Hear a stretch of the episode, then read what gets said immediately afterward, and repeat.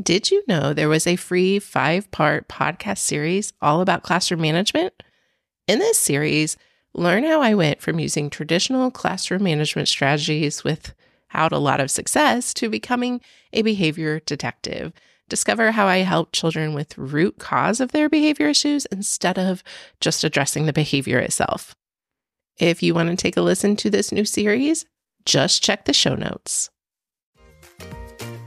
You're listening to the Lovely Preschool Teachers Podcast, the podcast for quick, actionable ideas and tips to help you up your confidence and joy in educating little learners. I'm your host, Ashley Rives. Let's get to the show.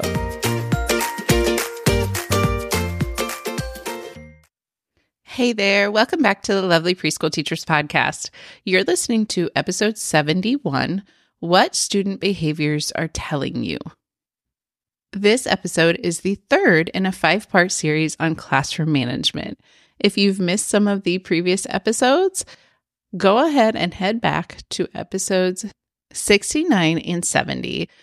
This series will continue on for two weeks after this episode, so I'm hoping that you will continue to join me. Now, let's get into it. So, I am not a psychologist. I do not have a degree in psychology or any sort of behavioral science, but I am a really firm believer that all behavior is a form of communication. And when I frame it like that, it makes it easier for me to take in what the students in my classroom and their behaviors are telling me. At the beginning of my teaching career, I found myself really taking student behaviors personally it almost felt like, why are you making this so hard on me? I'm just trying, you know, to be the best teacher that I can be. And many times, you know, I framed it on myself. And I think a lot of that was because I was in my early 20s, but also because I really hadn't done a lot of work around behaviors in the classroom because we were given tools as new teachers of what to do with behavior. And none of it was looking deeper than the behavior itself it wasn't until I had my own children and started to watch some children in my home where I really became interested in why some of these behaviors were happening and pushing aside that idea that they are just trying to make me mad. And I now do not believe that they are doing things just with the intention of making my day bad. Sometimes it feels like it, but the truth is, children aren't born bad kids. They aren't born with the intention of just wrecking our day. Children learn through their own experiences and modeling of others on how to behave. And sometimes we know what we would like to see out of children, but we aren't always great about communicating that out and making those expectations clear. And when those expectations aren't met, many times it's the behavior itself that is looked at and addressed rather than the underlying cause. So, for example, when I first started my teaching journey in first grade, we had a program where if children, you know, broke the rules or misbehaved or whatever you want to call it, they would go to a safe place to calm down, but then they had to write out this paper. It had them own the behavior and reflect on what they would do the next time. And so, really, it was just owning that top level behavior of what we were seeing. It really wasn't going deeper into why am I doing this in the first place? And it lacked giving children tools on how to not let it happen again. Many times they're not wanting to go to this safe place. They're not wanting to have to go through all of this, but they don't know a better way. And so it just keeps happening. So we just keep repeating the cycle. And if children can't find a better way, now I know it's my job to find a better way. So let's talk about how we can look at modifying student behavior in one of two ways. Is it a missing skill or is it a behavior problem? Let's first take the example of hitting. In early education, we see this a lot. Traditionally, when we look at a behavior of hitting, we see it as a behavior problem. Maybe we could have them sit out or go to timeout for hitting. We might try telling them that hitting hurts and asking if they like being hit. And we could keep doing this in hopes that maybe they will learn that it's not okay to hit another person. We most likely will get frustrated and say things like, How many times have I told you not to hit? Do you want that child to hit you back? And other things that we know later after we reflect really weren't that helpful, but it was said out of frustration because we don't know how else to make it stop because what we're doing isn't working. And if you can relate, know that this was totally me too. I just wanted the behavior to stop. I wanted to find a way for it to stop. And I was really only focusing on the behavior itself. It took me a couple years of a journey to really, really change my own mindset. And that's where it finally started to click for me was what I'm doing with the child isn't working. So I'm going to take back control of that and I'm going to flip the script. And now I look at behaviors with a different lens, a lens of, okay, hmm, something's going on here. What is the missing skill? What's the thing that they don't know how to do that is causing them to hit? The why. And once I took that step back and really looked at things through a totally different lens, I started to see the answer. So, as far as hitting, I'm looking at what's happening before the hitting happens. I know that hitting often happens around this time. What is going on? Or it only happens during free play. Making some real observations of when and where and who can really kind of help start guiding you down the path of what what is really going on here. So then you start seeing, oh my goodness, maybe another child knocked down their tower. And so now they're frustrated and they don't know how to handle that type of situation without lashing out physically. So there's a missing skill. I need to help them learn how to handle frustration. So maybe I'm going to help them with a calm down bucket of when you feel that feeling coming on, here's some things that you can try. It is not going to fix the behavior the first time. It's going to take practice, just like all the other skills we teach our children. But it's a starting point. It's a starting point of, oh, I now I know the problem, and now I can look for different solutions to try to help you and guide you to a better way so that the hitting stops and in turn you you don't have those peers wanting to stay far far away from you which obviously beca- can become isolating so traditionally, maybe I would have just said, "Okay, you're you're done. Go sit down. You're hitting." And a big fit would ensue and then, you know, all the other children are noticing that this child is having a problem and naturally they want to distance themselves because they don't want to be hit. So they want to distance themselves from this child. So now we're isolating that child and they're struggling to make friends and have those peer relationships because of this missing skill that's in the way. And until we address that missing skill, they're not going to be able to move forward. Here's another example that goes along with hitting because obviously, just because they're frustrated isn't the answer every time. It's going to be different answers with different kids. So we had one friend that was constantly hitting people outside.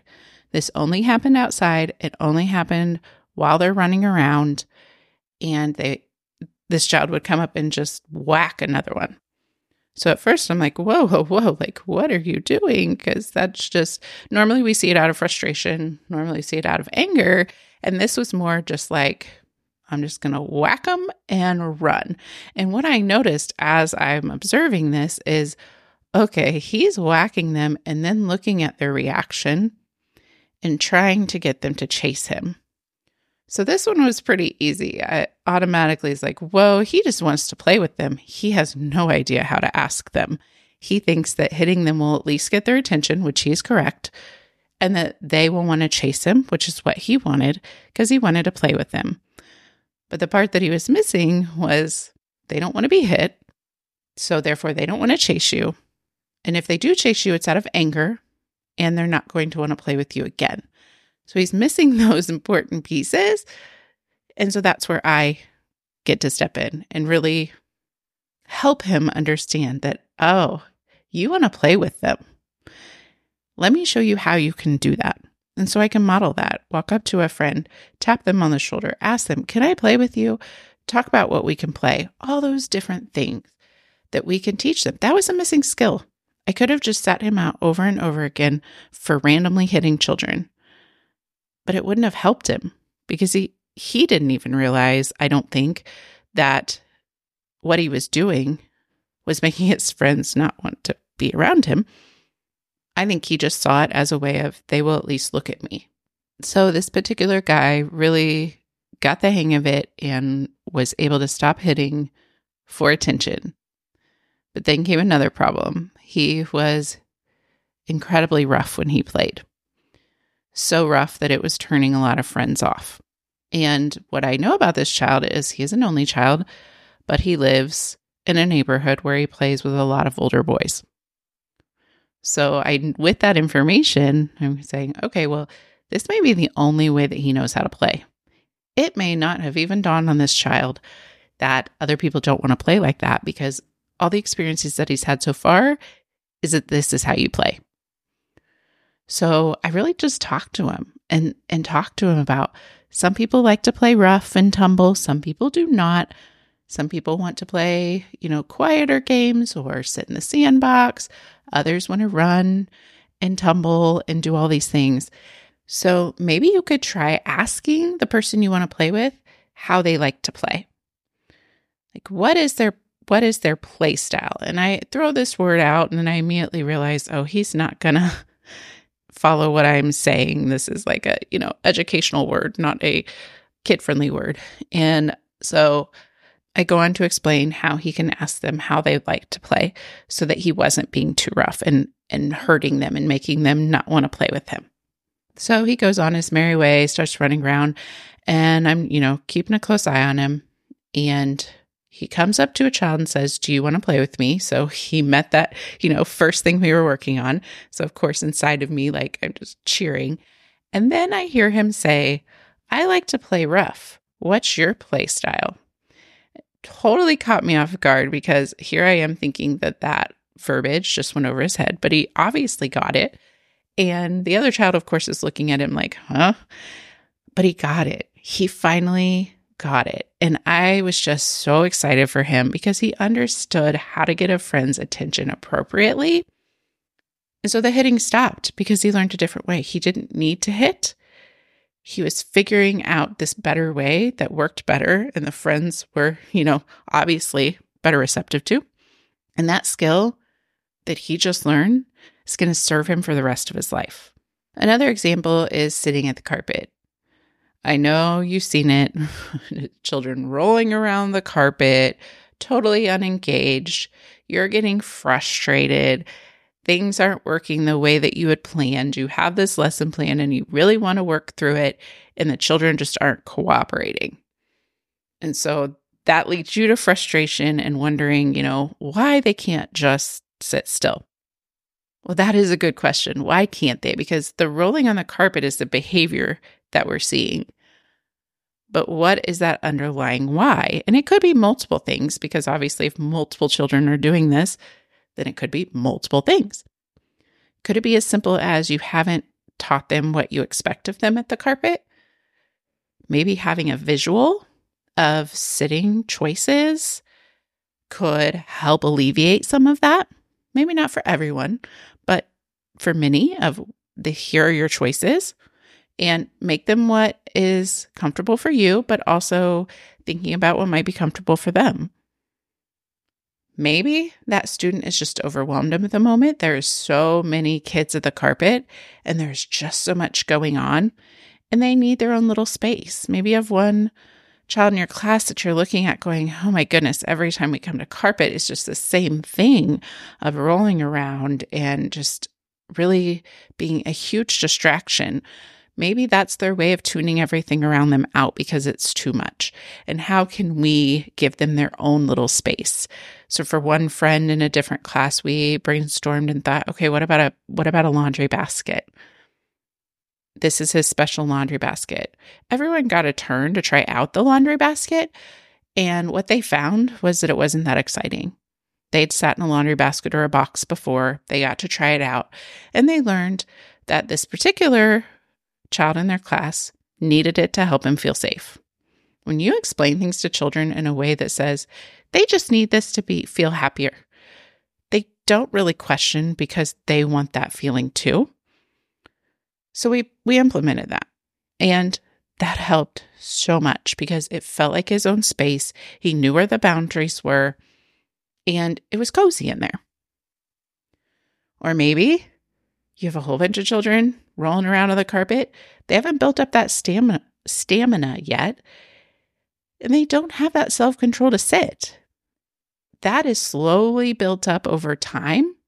And maybe your expectations of how long they can sit is a bit off. And maybe you've had the same expectations year after year, but this year is different well, then we have to change because obviously our children are changing and there's a lot of environmental reasons for all of that that we can't change, but we can change our own expectations and we can really work slowly towards the goal rather than expect, you know, perfection from day one. So is there a problem with your schedule? Are you having them get up and get wiggles out and then, you know, after 5 minutes? Are you building those things in? What can you do to help support, obviously, their wiggly bodies? So, again, just looking at it with a different lens instead of getting frustrated at, oh my gosh, they cannot sit, switch it to, wow, they're wiggly. What can I do to help them? Our last example is around following directions. It's another huge behavior often seen in classrooms is not following directions. And many times, you know, we get frustrated and we're like, kids just don't listen. And sometimes that can definitely be the truth. And it feels like they don't want to do what they've been asked. We have to go back and really question do they know what we want? I found that me personally, I was horrible at expressing my expectations to children. Horrible at it. I had it in my brain of what I thought they should do. And I thought they should come in knowing that because, you know, they're humans and somebody should have taught them. But the reality was, is that they weren't. And that fell on my shoulders. And while it felt like a lot in, you know, addition to the academic things we're already doing, if you really stop and think about it, if I would teach it in the academic realm, why can't I teach it in the social emotional realm? Teaching is teaching. Teaching is helping children learn something they didn't know before. So, are you being specific enough when you're giving these directions? Sometimes generalized directions, it's hard for them to follow, or maybe they're not fully understanding what you're saying. Can you break it down step by step? Can you add some visuals in there? Can you make procedure cards where they can follow it? Because we know that children learn in multiple different ways. And when we're giving directions, it's usually only verbally. And so they're just hearing it. But what if they could see the progression of your instructions or even make movements to them?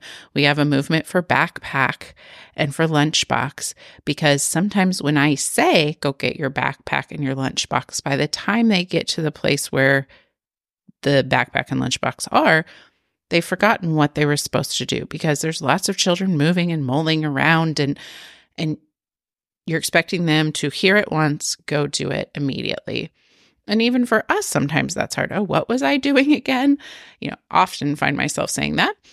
And so coupling the auditory with some visual and even some kinesthetic with a movement can really help them follow those directions. So looking at it as, oh, you just don't ever listen, to am I providing the supports that you need to be able to follow through with what I wanted you to do? Or let's say it's cleanup time and you always have at least one or two children who just refuse to clean up. They're like, no, I'm not going to do that. I'm going to ignore you and keep doing what I'm doing. Obviously, we see this as not following directions, not listening. It can be frustrating because it's really them showing their independence of, I'm not doing what you say. Maybe we look a little bit deeper and say, okay, but why aren't they wanting to clean up? Most of the time it's because they don't want to stop. Sometimes it's because it's way too overwhelming for them and they don't know where to start. Oftentimes, they've built something amazing and you're asking them just to absolutely wreck it, which I know if any of us have worked on a project that has taken us a while and that we're proud of, it's hard to just wreck it. So, how can we support some of those reasons why they're not wanting to clean up? If they've created something amazing, can you take a picture of it? Can you save it? Can you, you know, put their name next to it and save it up on a shelf for the next time? Can you help them when it comes to about time to clean up. So maybe you walked over to them and say, It's almost time to clean up. I wanted you to know that the, you know, we're going to be ringing the cleanup bell. So start wrapping up, start, you know, finishing what you're doing here. I don't want it to surprise you. Maybe even just that will help a little bit ease that transition for them. Or maybe you're saying clean up, and that is so broad to them because they've maybe never done it what does that mean? You're asking me to clean up, but there is a lot on the floor and a lot of kids, and I don't know what you want me to do. Could you hand them a bucket and say, please go pick up all the cars? Go on a car hunt and look for all the cars. That specific instruction really helps them go, oh, well, that's doable. And sometimes the behaviors that we're seeing behind not following directions is because children don't have a lot of say so over what they get to do during the day at school or at home. They're children, so many times they are told what to do the majority of their lives. And if they aren't feeling trusting of that person and not understanding really why they need to do this thing, it can cause some children to go, Well, I'm just not doing it. That independent spirit, that fiery self comes out, and they try to go, No, not going to do that. And so I've definitely kind of bucked the idea of because I said so, even though, you know, that was like my mother's go to, because I said so doesn't explain to them why it's important.